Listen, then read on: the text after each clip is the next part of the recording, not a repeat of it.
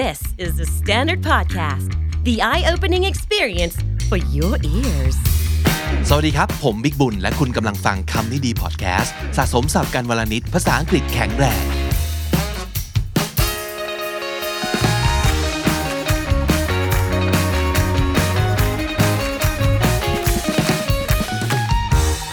วันนี้นำเสนอหนังสือที่น่าสนใจหนึ่งเล่มนะครับ ชื่อว่า Think Again The Power of Knowing What You Don't Know พลัง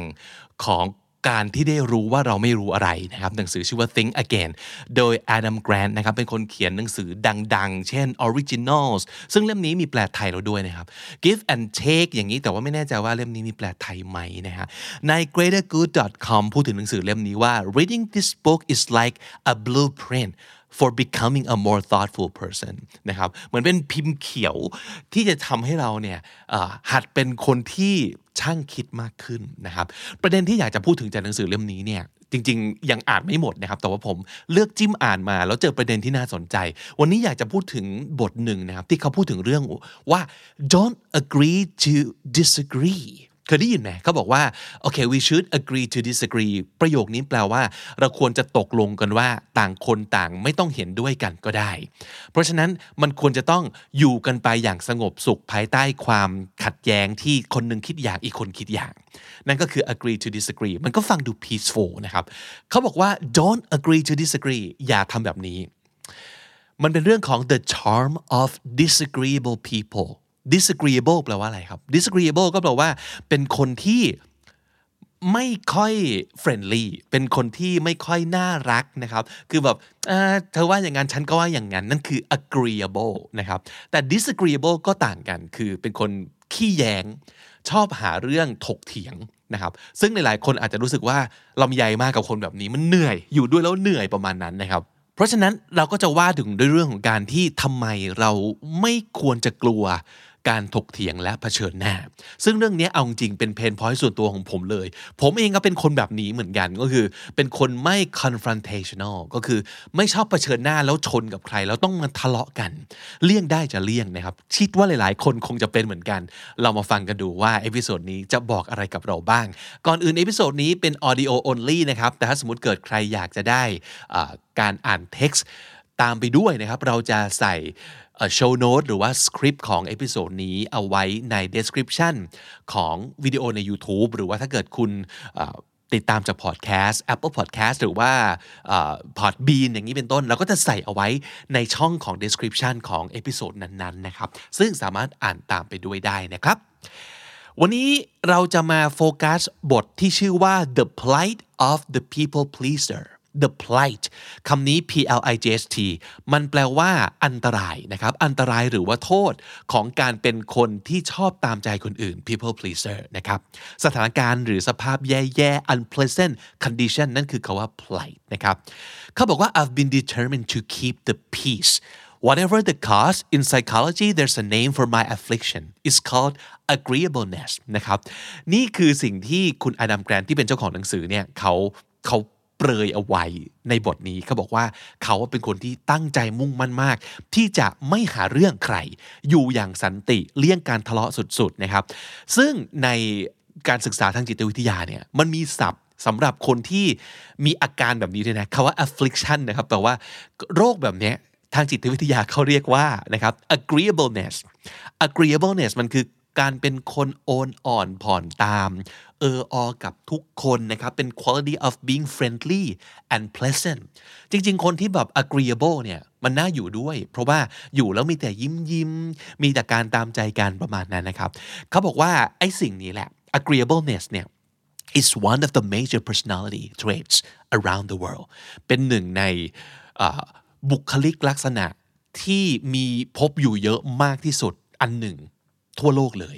คนเป็นแบบนี้เยอะว่างั้นเถอะนะครับ so agreeable people tend to be nice friendly polite นั่นคือคุณสมบัติของคุณหรือเปล่า คือเป็นคน nice นะครับ แล้วก็เป็นมิตร แล้วก็สุภาพเรียบร้อยอย่างที่บอกอยู่ด้วย แล้วมีแต่แบบยิ้มยิ้ม ไม่มีความขัดแย้งอะไรเลยนะครับ แล้วก็บอกว่า my first impulse is to avoid even the most trivial of conflicts ต่อให้เป็นความขัดแย้งที่มันเล็กน้อยแค่ไหน first impulse ของเขาก็คือสัญชาตญาณแรกเลย จะพยายามเลี่ยง ไม่ว่าจะเป็นเรื่องเล็กนิดเดียวนี่ก็พยายามถ้าถ้าตามใจได้จะตามใจ นั่นคือลักษณะของคนแบบ agreeable นะครับ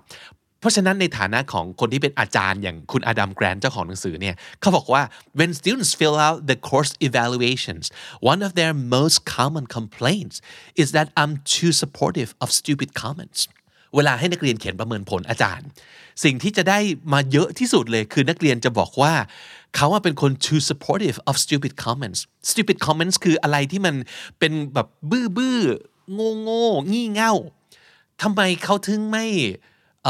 call out ทำไมเขาถึงไม่เล่นงาน ความงี่เง่าแบบนี้ที่เจอที่มีอยู่ในห้องเรียนทำไมต้องไป support ด้วย แม้แต่ไอเดียที่มันงี่เง่าก็ไป support ซึ่งเฮ้ย นี่ไงเป็นเป็นผลพลอยได้จากการที่เขาเป็นคนที่ agreeable เวอร์ นะครับ เพราะฉะนั้นเขาบอกว่าถ้าสมมติเกิดเป็นคน disagreeable เนี่ยจะเป็นคนยังไง เขาบอกว่า disagreeable people tend to be more critical skeptical and challenging critical ก็คือช่างวิพากษ์วิจารณ์ skeptical คือขี้สงสัย คือแบบอันนี้มันใช่เหรอวะ อันนี้มันจะใช่เหรอ นี่คือ skeptical และ challenging คือชอบท้าทายนะครับ they're not just comfortable with conflict it energizes them คอน FLICT ไม่ใช่สิ่งที่เขาหลีกเลี่ยงหนึ่งใช่ไหมครับ แล้วไม่ใช่แค่เขาแบบเป็นคนที่แบบอะสบายมากกับความขัดแย้ง แต่ความขัดแย้งนั่นแหละเป็นสิ่งที่มอบพลังงานให้กับคนเหล่านี้ it energizes them คือยิ่งมีความขัดแย้งคนเหล่านี้เนี่ยยิ่งคึกคัก ยิ่งแย้ง ยิ่งคึกประมาณนั้น so if you're highly disagreeable you might be happier in an argument than in a friendly conversation ใครเป็นคนอย่างนี้บ้างครับ ถ้าสมมติเกิดแบบคุยกันแบบ nice nice แล้วก็แบบว่า โอ้เธอว่าอย่างนั้นฉันก็ว่าอย่างนี้ อันเนี้ยจะรู้สึกแบบ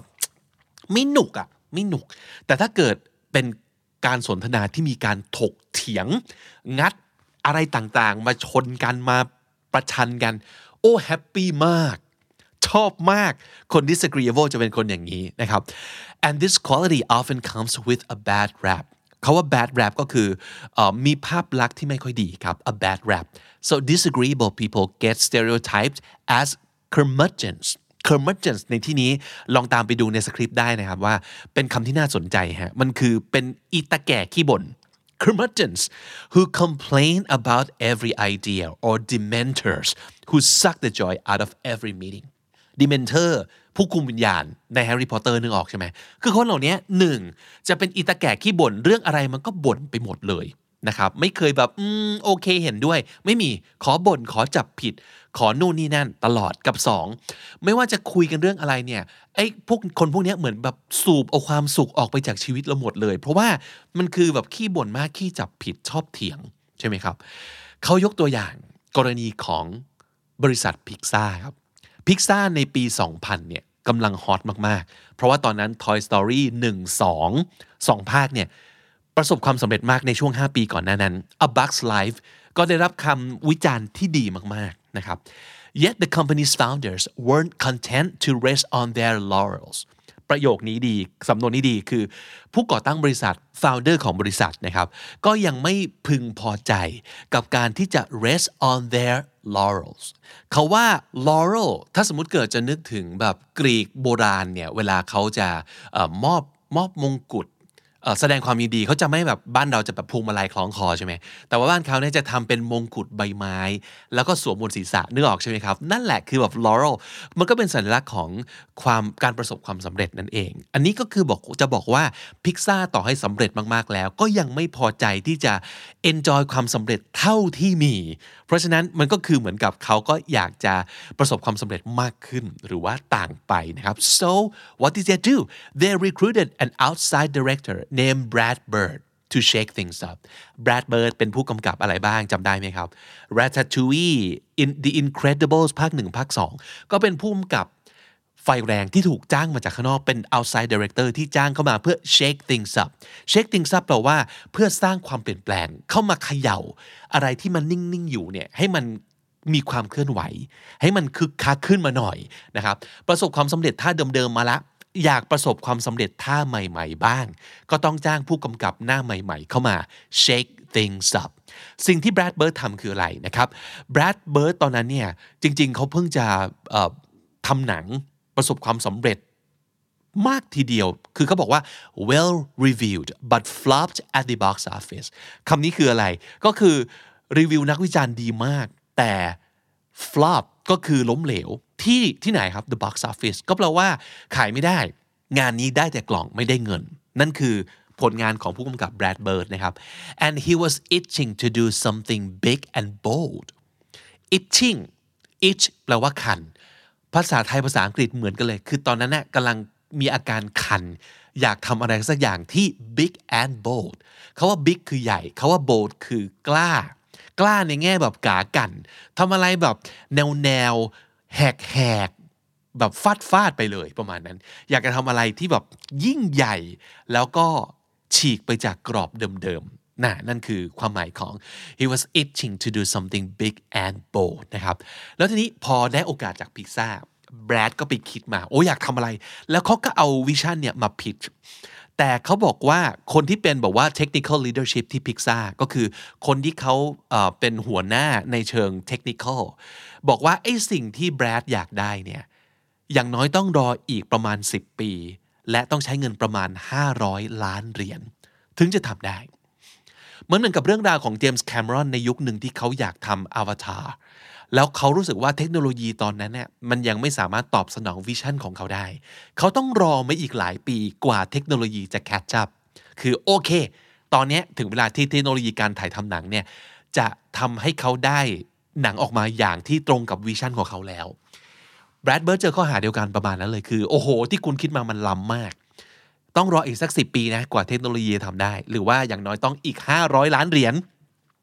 แต่ว่าแบรดเนี่ยก็ he wasn't ready to give up ยังไม่ยอมแพ้นะครับเขาทำยังไงครับ he sought out the biggest misfits at Pixar for his project misfit แปลว่าไอ้พวกนอกคอกทั้งหลาย เขาหาเลยบอกโอเค ในเมื่อ uh, officially Pixar บอกว่าทำไม่ได้ ไหนดูดีว่ายังมี มีทุกคนเห็นด้วยกับเรื่องนี้แล้วบอกว่ามันทำไม่ได้ เพราะฉะนั้นไปหาดูซิว่าไอ้พวกแกะดำพวกนอกคอกนะครับ พวกโจรสลัดทั้งหลายที่อยู่ในบริษัทพิกซ่านี้มีใครบ้าง ไปรวบรวมตัวมาเลย ใครบ้างที่ได้ชื่อว่าแหกคอกไปรวมตัวมานะครับ ก็คือคนที่ disagreeable มาก ๆ คนที่ disgruntled ก็คือเป็นพวกที่แบบฟึดฟัด ไม่พอใจกับอะไรแล้วก็ขี้บ่นฟาดไปทั่วอะฟาดงวงฟาดงานคือ disgruntled แล้วก็ dissatisfied ไม่พอใจกับสิ่งที่เขาได้ทำอยู่ตอนนี้ อยากทำอะไรที่มากไปกว่านี้ แต่ทำไม่ได้อะนี่ไปหาคนพวกนี้มา and he rounded them up round them up คือเกณฑ์ไปเกณฑ์มาไปเกณฑ์มาเข้ากลุ่มนะครับเออแล้วก็ไอ้คนพวกเนี้ยน่าจะเป็นคนที่แบรดเชื่อว่า it should be someone who would believe that they could pull off the project pull off คือทำให้สำเร็จให้ได้ when you pull something off you achieve in doing something that that could be difficult in general คืออะไรก็ตามที่ปกติทำยากแต่เราทำจนสำเร็จ นั่นคือ you can pull off something นะครับ เพราะฉะนั้นต้องไปหาพวกโจรสลัดพวกแกะดำพวกนี้มา เพื่อทำให้สิ่งที่เขาบอกว่ามันเป็นไปไม่ได้หรอก ให้เป็นไปได้ให้ได้นะครับ เพราะฉะนั้น อดัมแกรนเจ้าของหนังสือเล่มนี้บอกว่า notice what Brad didn't do he didn't stock his team with agreeable people สิ่งหนึ่งที่แบรดไม่ได้ทำคือ พยายามหาคนที่ agreeable มาเข้าทีม ต้องคิดตรงกันข้ามเลย นะครับว่าต้องไปหาคนที่ไม่พอใจกับสิ่งที่เป็นอยู่ ต้องเชื่อว่าเราต้องทำได้มากกว่านี้ทำต้องทำให้ดีกว่านี้ อะไรที่ทำให้เป็นไปไม่ได้ ต้องเป็นไปได้สิวะอะไรเหล่านี้ นั่นคือคุณสมบัติของคนที่เขามองหาต้องเป็น disagreeable people นะครับเพราะฉะนั้นต้องมาคิดดูอีกทีว่าไอ้คนที่เป็นแบบ agreeable people เนี่ยคือคนที่เหมาะสมกับสภาพแวดล้อมยังไง ที่มันต้องการการ support เยอะๆนะครับ เออ เธอทำอย่างนี้ได้นะ ใช่เลยฉันเห็นด้วยอาจจะไปยังไงไปให้สุดทางเลย นั่นคือ agreeable แต่ว่าเขากำลังจะสร้าง network อีกแบบหนึ่ง คือเป็น a challenge network เป็น network ที่มันต้องท้าทายกัน เป็นกลุ่มคนที่ we have to trust to point out our blind spots and help us overcome our weaknesses ต้องเป็นคนที่ช่วยชี้ชวนชมให้เห็นว่า เอ้ย จุดบกพร่องเต็มไปหมดเลยคือ 1 2 3 4อ่าตรงนี้แกมองไม่เห็นนะ มันต้อง เป็นคนแบบนี้มันถึงจะช่วยกันทำให้สิ่งที่เป็นไปไม่ได้ ให้เป็นไปได้นะครับเพราะฉะนั้นเขาบอกว่า their role is to activate rethinking cycles by pushing us to be humble about our expertise doubt our knowledge and be curious about new perspectives คนที่มารวมตัวกันที่มัน disagreeable เนี่ยข้อดีก็คือ คนพวกนี้มันจะทำให้เรารู้สึก humble กับ expertise ของเรา ประโยคนี้ดีมาก แปลว่าอะไร expertise คือสิ่งที่เราเชี่ยวชาญ เพราะฉะนั้นปกติแล้วมันจะเป็นสิ่งที่เราเย่อหยิ่งยิงพยองมากว่ากูรู้ดีที่สุด แต่เมื่อไหร่ก็ตามที่เจอคนมา point out ว่า แอะแกไม่ได้รู้จริงนี่นะมันมีสิ่งที่แกไม่รู้อีก นั่นทำให้เรา humble คือทำให้เราเจียมเนื้อเจียมตัวลงไปกับสิ่งที่เราคิดว่าเราเก่งแล้ว สิ่งนี้สำคัญเลยครับ คือถ้าเราไม่รู้สึกเจียมเนื้อเจียมตัวกับสิ่งที่เราเก่งอยู่แล้วเนี่ย เราจะรู้สึกว่างั้นเราก็ไม่ต้องพัฒนาอะไรเลย เพราะว่าเราเก่งที่สุดอยู่แล้ว เราต้อง doubt our knowledge doubt แปลว่า สงสัยว่าจะใช่หรือเปล่า สิ่งที่เรารู้มาเนี่ยมันพอหรือวะ มันถูกหรือวะ เราต้องคิดอย่างนี้มันถึงจะพัฒนา แล้วก็ curious about new perspectives มุมมองใหม่ๆ เราต้องรู้สึก เอ๊ะ หรือทำแบบนี้ก็ได้ เอ๊ะ หรือทำต่างไปก็ได้ เราต้องการคนแบบนี้นะครับ เพราะฉะนั้นเหล่านี้คือสิ่งที่แบรดเบิร์ดต้องการในลูกทีมของเขา they give the critical feedback we might not want to hear but need to hear คน disagreeable เหล่านี้อาจจะเป็นคนที่พูดขึ้นมาแล้วแสลงหูเราไปหมดเลย เราไม่ต้องการแต่ได้ยินสิ่งนี้ แต่เราจำเป็นต้องได้ยินคอมเมนต์จากคนเหล่านี้ เพราะไม่งั้นเราจะคิดว่ามันดีแล้ว ไม่ต้องเปลี่ยนแปลง หรืออะไรที่ทำไม่ได้คือ อืมก็คือทำไม่ได้แหละ เราจะไม่คิดต่างนะครับอดัมแกรนบอกว่า I've watched too many leaders shield themselves from task conflict as they gain power they tune out both rockers and listen to bootlickers โอ้อันนี้คือสิ่งที่เราเห็นบ่อยมาก คนเป็นใหญ่เป็นโตทั้งหลายเนี่ยจะชอบที่ที่แบบมีอำนาจแล้วนะจะชอบรายล้อมตัวเองด้วย yes man เท่านั้น bootlickers คือคนที่เลียรองเท้าบูทคือ โอ้ทุกสิ่งทุกอย่างขยันเลีย ได้ครับพี่ดีครับผมตลอดเวลานะครับแต่ว่า tune out ก็คือทำเป็นไม่ได้ยิน both rockers both rockers คือพยายามทำให้คนที่โคลงเรือ พยายามทำให้อะไรที่มันสันติสุขสงบสุขเนี่ยมันเกิดความไม่แน่นอนเกิดความเกิด conflict ขึ้นมานั่นคือ boat rockers คนที่ทำให้ตัวป่วน นั่นคือตัวป่วน ผู้นำที่มีอำนาจจะไม่ชอบตัวป่วน จะชอบคนที่ yes man ตลอดเวลา ชอบพวกเลียมากกว่า และนี่คือสิ่งที่จะทำให้ไม่เกิดการพัฒนา เพราะว่าก็จะรู้กันอยู่แค่นั้น happy กันอยู่แค่นั้น แล้วก็เฮโล เออดีแล้ว เออ เท่านี้แหละ โอเค ไม่เกิดการ challenge ใด ๆ ทั้งสิ้นนะครับทั้งทั้งที่ disagreeable เนี่ยเขาบอกว่าส่วนใหญ่เนี่ยจะเป็น best critics เลยนะ จะเป็นนักวิพากษ์วิจารณ์ที่ดีมาก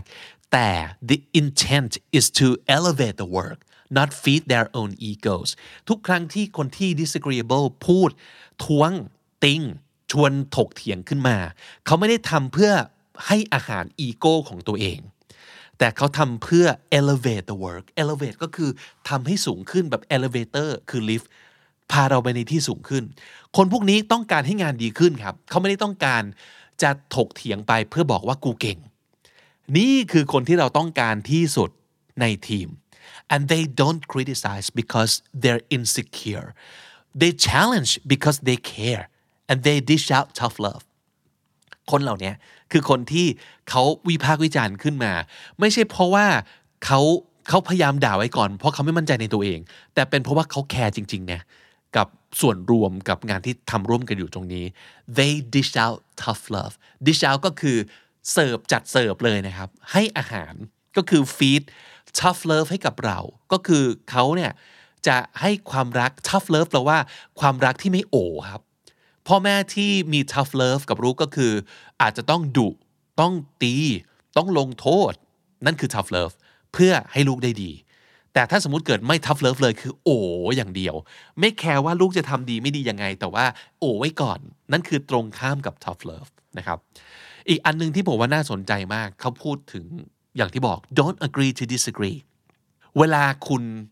อดัมแกรนเล่าว่า ถ้าคุณไปฟังแบรดถกกับลูกทีมของเขาเนี่ย คือ argue กับ colleagues ของเขา you can quickly see that the tension is intellectual not emotional หลายๆ คนจะไม่ชอบถกเถียงกันเพราะมันจะมี tension มันจะมีความตึงเครียด แต่เขาบอกว่าถ้าเถียงกันให้เป็นเนี่ยนะ ความตึงเครียดมันจะ intellectual คือเป็นเรื่องของสติปัญญา ไม่ใช่ emotional ไม่ใช่เอาแต่สตาร์ทอีโมใส่กัน แต่มันจะเป็นการถกเถียงที่ฟังแล้วฉลาดขึ้นครับ ไม่ใช่ฟังแล้วแบบโอ้สะเทือนใจเป็นคนละเรื่องกัน so the tone of the argument is vigorous and feisty vigorous ก็คือมันเต็มไปด้วยพลังงาน มีแต่ความกระฉับกระเฉง มีแต่ความสดชื่น ตื่นเต้นตื่นตัวนั่นคือ vigorous แล้วก็ feisty feisty มันคือ full of determination คือสู้ตาย ความ feisty เป็นความแบบจะเอาไว้ให้ได้ เพราะฉะนั้นเวลาเขาเถียงกันเนี่ยมันเป็นการเถียงกันที่มันฟังแล้วแบบสนุก แล้วก็เหมือนกับต่างคนต่างพยายามจะพาการถกเถียงกันเนี่ยให้พิสูจน์ผลลัพธ์ที่เขาเขาเชื่อมั่นว่ามันได้อะซึ่งโทนเนี้ยมันเป็น vigorous and feisty ไม่ใช่ combative and aggressive combative แปลว่า หาเรื่อง แปลว่า มุ่งมั่นที่จะ combat มันคือสู้รบใช่ไหมครับ มันก็คือมุ่งที่จะประหัดประหารกัน ถ้าสมมติเกิดการถกเถียงมัน combative ก็คือเราจะเอาอีกฝ่ายให้ตายให้ได้ นั่นคือ combative ซึ่งแบรดเบิร์ดไม่ได้ถกกับเพื่อนร่วมทีมเขาแบบนี้ คือไม่มีใครจะฆ่าใครให้ตาย และไม่ aggressive คือไม่ก้าวร้าวกัน แต่เราจะเถียงให้สนุกเพื่อให้ได้งานที่ดี นะครับเพราะฉะนั้นสรุปได้ตรงนี้ว่า it's possible to disagree without being disagreeable คำว่า disagreeable มันเป็น adverb ที่ไม่ดีอะมันคือมันไม่มัน unpleasant มันคือมีแต่ความขัดแย้งที่ต้องมาขมวดคิ้วใส่กัน แต่เขาบอกว่าการ disagree ไม่จำเป็นว่าจะต้องนำไปสู่ความรู้สึกนั้นเสมอไป เพราะฉะนั้นแปลว่าอะไร การไม่เห็นด้วย ไม่ได้ทำให้ความสัมพันธ์ในกลุ่มมันแย่ลงนะครับ เราต้องเถียงกันให้เป็นอย่างที่บอก ถ้าเถียงกันเป็นความสัมพันธ์จะยิ่งดีขึ้น และงานก็จะยิ่งดีขึ้นด้วยนะครับอดัมแกรนทิ้งท้ายไว้อย่างนี้เขาบอกว่า in fact when I argue with someone it's not a display of disrespect it's a sign of respect it means I value their views enough to contest them if their opinions didn't matter to me I wouldn't bother เขาบอกว่าทุกครั้งที่เขาชวนใครถกเถียง นั่นไม่ใช่สัญญาณที่แปลว่าเขาไม่ให้ความเคารพนับถือนะ แต่นั่นแหละแปลว่านับถือ เพราะว่าอะไรครับ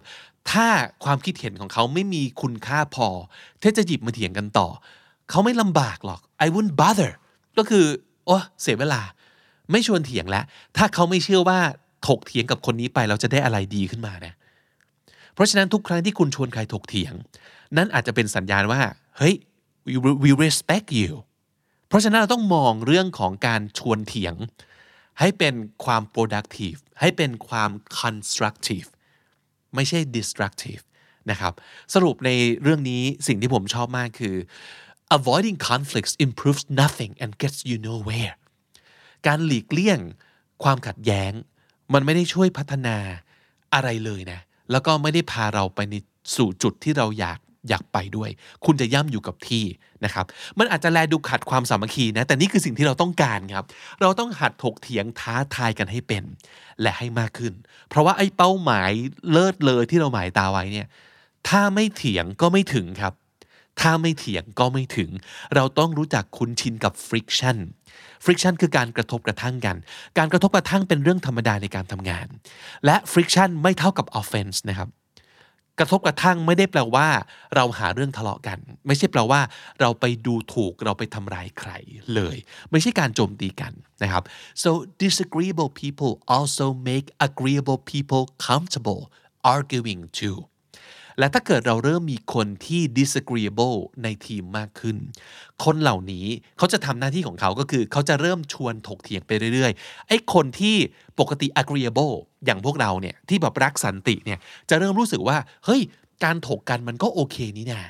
มันโอเคที่จะมาถกเถียงกันนะครับ ฝากไว้สำหรับคนที่แบบ non confrontational พวกเดียวกับผมนะครับ หนังสือเล่มนี้มีแปลไทยแล้วนะครับ Think Again the Power of Knowing What You Don't Know โดยอดัมแกรนฉบับแปลไทยชื่อว่า Think Again คิดแล้วคิดอีก แปลโดยคุณวิโรธพัทรทีปกรณ์ครับสำนักพิมพ์คือ We Learn จำนวนหน้าประมาณ 408 หน้านะครับ ก็อ่านกำลังมันเลยทีเดียวนะครับ พิมพ์เพิ่งจะพิมพ์ครั้งที่ 1 เมื่อมีนาคม 2022 ที่ผ่านมานี้เอง ราคาปก 395 บาท ไปลองหาอ่านกันได้นะครับ สรุปสับน่าสนใจในวันนี้ได้มาเพียบเลยนะครับ plight คือ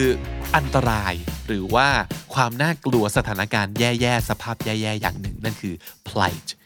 keep the peace ไม่หาเรื่องอยู่อย่างสันติ นั่นคือคาว่า keep the peace affliction ก็คือโรคนะครับ ความเจ็บไข้ได้ป่วยนี้ เรียกว่าอะไรนะครับ affliction คือโรคครับ agreeableness ความเป็นคนโอนอ่อนผ่อนตามเอออกับทุกคนนะครับ นั่นคือ agreeableness adjective คือ agreeable เห็นด้วยกับทุกอย่างเลย ใช่ครับพี่ดีครับผมเข้ากันได้กับทุกคน friendly สุดๆ นั่นคือ agreeable a bad rap แปลว่ามีภาพลักษณ์ที่ไม่ค่อยดีนะครับ a bad rap curmudgeon เป็นตะแก่ขี้บ่นนะครับ curmudgeon rest on one's laurels การที่เรา rest on our laurels ก็คือเราเหลิงในความสำเร็จ แล้วก็อยู่กับมันแค่นี้แหละนะครับ โอ้ภาคภูมิใจทรนงในความสำเร็จ แล้วก็ไม่ต้องทำอย่างอื่นอีกแล้ว นั่นคือ rest on our laurels shake things up ก็คือเข้าไปสร้างความเปลี่ยนแปลงเขย่าให้อะไรที่มันนิ่งๆเนี่ยมันคึกคักขึ้นมา นั่นคือ shake things up well reviewed but flopped at the box office พูดถึงหนังก็คือ โอ้รีวิวดีมากนะวิจารณ์ชอบมากแต่ว่าทำกำไรไม่ได้ขายไม่ดีนะครับ well reviewed but flopped at the box office itch to do something big and bold รู้สึกคันอยากทำอะไรใหญ่ ๆ ที่มันบ้าๆนะครับ misfit พูดถึงคนประเภทหนึ่งก็คือ พวกเข้ากับคนอื่นไม่ได้ พวกนอกข้อ นอกแถวแปลกแยกนะครับ แกะดำโจรสลัดทั้งหลายนั่นคือ misfit disagreeable disgruntled and dissatisfied คนที่ไม่น่าคบคนที่ขี้หงุดหงิดโมโหเหวี่ยงไปมา แล้วก็ไม่พอใจกับอะไรสักอย่าง นั่นคือคนที่ disagreeable disgruntled and dissatisfied round some people up นะครับ round ใคร up ก็คือเรียกเกณฑ์มา เกณฑ์คนเหล่านี้มา round them up นะครับ pull off คำนี้แปลว่าทำในสิ่งที่ไม่น่าจะสำเร็จแต่สำเร็จได้ โอ้ สามารถทำเรื่องยากๆ ให้เป็นไปได้นั่นคือ pull something off you pull that off vigorous คำนี้แปลว่าเต็มไปด้วยพลังงาน เต็มไปด้วยความคึกคักนะครับ vigorous feisty คือมุ่งมั่น แล้วก็สู้ตายจะเอาให้ได้นั่นคือ feisty combative คือ combat นะครับโหมด combat คือโหมดสงคราม คือหาเรื่องมุ่งจะประหัตประหาร ให้อีกฝ่ายหนึ่งตายไปให้ได้ นั่นคือ combative aggressive คือก้าวร้าวครับ aggressive friction คือการกระทบกระทั่งกันหรือว่าแรงเสียดทานนะครับ friction non confrontational คนที่ไม่ชอบเผชิญหน้าไม่ชอบทะเลาะกัน ไม่ชอบต้องไปบวกกับคนอื่นนะครับ non confrontational both rockers กับ boot lickers สองคำนี้ท่องไปด้วยกันเลย ผมว่าก็จำง่ายดีนะครับ คนที่เป็น boat rockers ก็คือคนที่ชอบป่วนให้ให้ความสงบสุขเนี่ยมันถูกทำลายตลอดเลย แต่พวก boot lickers ก็คือคนที่แบบใช่ครับพี่ดีครับผม คือพวกเลียตลอดเวลา ก็คือคนที่มีอำนาจเนี่ยจะชอบคนที่ boot licker มากๆ แต่ว่าจะ พยายามปิดหู ไม่ฟังคนที่พยายามจะป่วน พยายามจะตั้งคำถาม พยายามจะปฏิวัติเรื่องใหม่ๆ ให้มันดีขึ้น พวกนี้ก็คือจะทูนเอาทำเป็นไม่ได้ยินนะครับ avoiding conflicts improves nothing and gets you nowhere ท่องไว้เลยการหลีกเลี่ยงความขัดแย้งแบบหลีกเลี่ยงทุกกรณี at all cost นะครับ มันไม่ช่วยอะไรครับ แล้วก็ทำให้คุณย่ำอยู่กับที่ด้วย avoiding conflicts improves nothing and gets you nowhere สุดท้ายครับ it's possible to disagree without being disagreeable มันเป็นไปได้นะที่เราจะแสดงความไม่เห็นด้วย โดยที่ความสัมพันธ์ของเราเนี่ยไม่ได้ถูกทำลายไปนั่นเองนะครับ it's possible to disagree without being disagreeable และถ้าติดตามฟังคำนี้ดีพอดแคสต์มาตั้งแต่ episode แรกมาถึงวันนี้ คุณจะได้สะสมศัพท์ไปแล้วทั้งหมดรวม 6,533 คำและสำนวนครับ และนั่นก็คือคำนี้ดีประจำวันนี้นะครับ ฝากติดตามรายการของเราได้ทาง Spotify Apple Podcast หรือทุกที่ที่คุณฟัง podcast ครับสำหรับคนที่เจอคลิปของเราบน YouTube ฝากกดไลค์กดแชร์แล้วก็เข้ามาคอมเมนต์พูดคุยกันได้ ยินดีต้อนรับทุกคำติชมของคุณนะครับผมบิ๊กบุญวันนี้ต้องไปก่อนแล้วครับ อย่าลืมเข้ามาสะสมศัพท์กันทุกวันวันละนิดภาษาอังกฤษจะได้แข็งแรง สวัสดีครับ The Standard Podcast, eye opening for your ears.